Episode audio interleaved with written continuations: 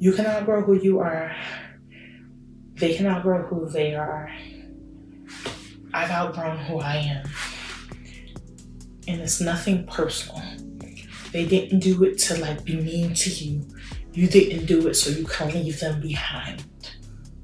You're not required to hold on to your past version of yourself or to sacrifice the new changes or your new dreams and optimism you have for yourself just because other people aren't ready to advance.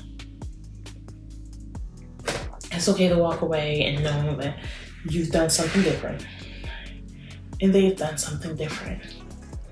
It's okay, it's okay to do those things. No harm, no foul.